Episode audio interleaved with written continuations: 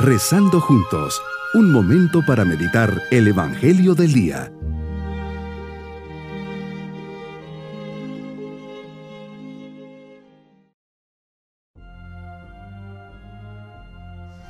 Comenzamos este día lunes de la primera semana de Cuaresma, llenos del deseo de llevar nuestra vida tomados de la mano del Señor. Contemplemos a Cristo, buen pastor, que se agacha hasta el abismo de nuestra miseria para levantarnos de nuestro pecado, que limpia y venda nuestras heridas, que se dona totalmente sin pedirnos nada a cambio. Cristo que espera con paciencia nuestro regreso a casa cuando nos alejamos azotados por las tormentas de la adolescencia y juventud o instigados por el aguijón del mundo y de la carne. Él nos abraza, nos llena de besos y hace fiesta por nosotros, porque estábamos perdidos y hemos vuelto a la vida. Meditemos en el Evangelio de San Mateo capítulo 25, versículos 31 al 45. Hoy Señor nos haces ver que al final de la vida tendremos el juicio final y será para todos los seres humanos de todos los tiempos. Cuando se trunca una vida en el seno materno, se le quita arbitrariamente la posibilidad de ejercer su libertad y ganarse personalmente, secundando la obra del Espíritu Santo, su salvación. Sin embargo, me acojo a tu amor y misericordia, que a la luz de tus palabras todas estas vidas que por maldad del adulto no pudieron tomar su lugar en el mundo, estarán presentes ante ti como ovejas tiernas, dulces e inocentes, a quienes les darás la vida ante aquellos que se la negaron. Y esa vida es la eterna, en la que por siempre gozarán de ti. Señor, ayúdame a tener una convicción profunda de lo que es la santidad en la vida y a pronunciarme siempre a favor de ella. Nos enseñas que tu trato con el hombre es siempre personal y que culmina con el juicio que pronunciarás para cada uno, según sus actos y actitudes de vida. En el juicio final que leo y reflexiono hoy, resaltas aquel elemento con el cual me juzgarás, la vivencia del amor, de la caridad.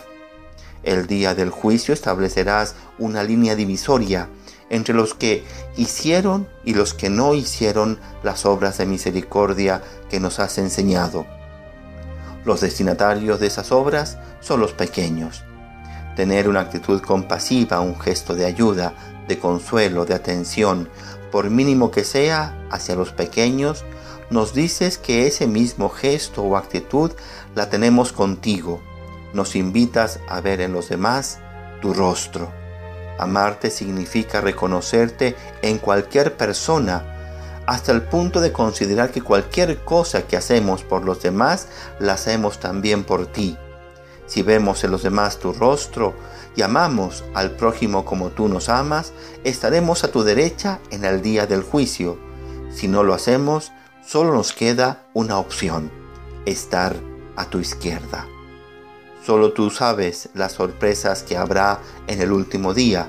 Algunos que se tenían a sí mismos por poco religiosos recibirán el premio por sus buenas obras, por el amor que demostraron a sus hermanos.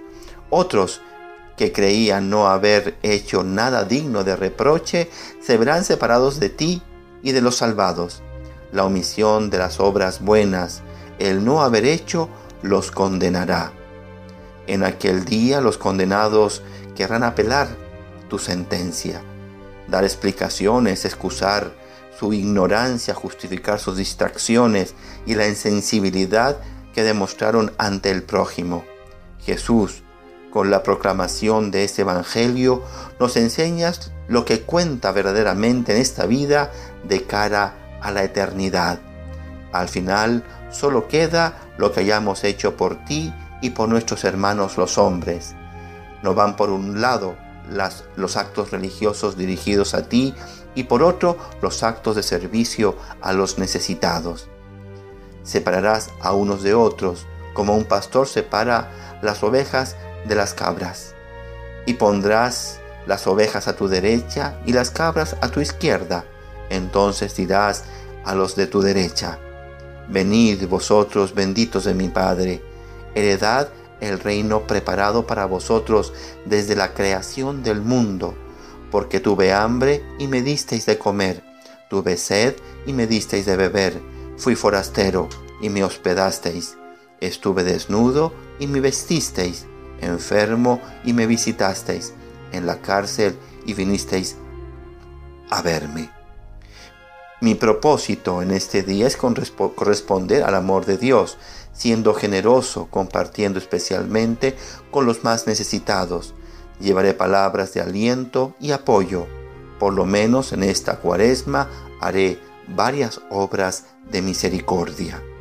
Mis queridos niños, Jesús nos invita a ser generosos con las demás personas, dar de comer, dar de beber, vestir, hospedar al forastero visitar a los enfermitos y a las personas que están en la cárcel, pues todo lo que hagamos a una persona, se lo hacemos a Jesús.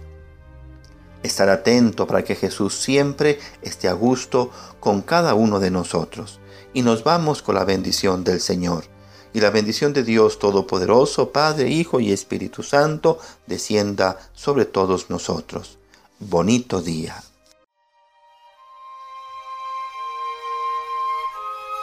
Hemos rezado junto con el Padre Denis Doren, Legionario de Cristo.